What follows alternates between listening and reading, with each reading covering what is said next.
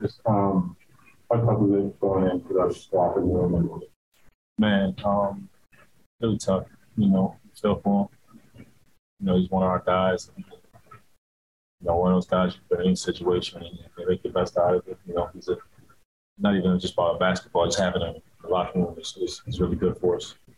Um, but, you know, he's still our guy. And um, no matter what outcome of, of whatever happens he's still going to be our guy. He's still going to be around. And, and, you know, name? What's the mindset for you guys got to be going forward, you know, dealing with something like this? Um,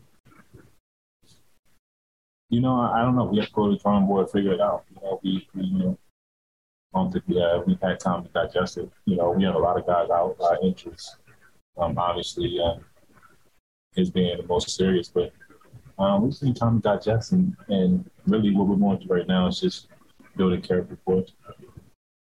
I feel like you guys can't really catch a break right now. That's exactly what it feels like.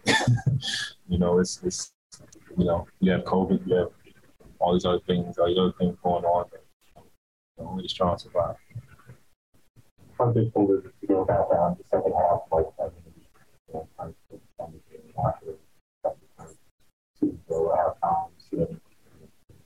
um, it, it, was tough. You know, it was tough to not have him out there just because we need as many bodies as we can. Um, but you know, we, this is is our job. This is what we do. Um, we take it seriously. Um, we love Joe.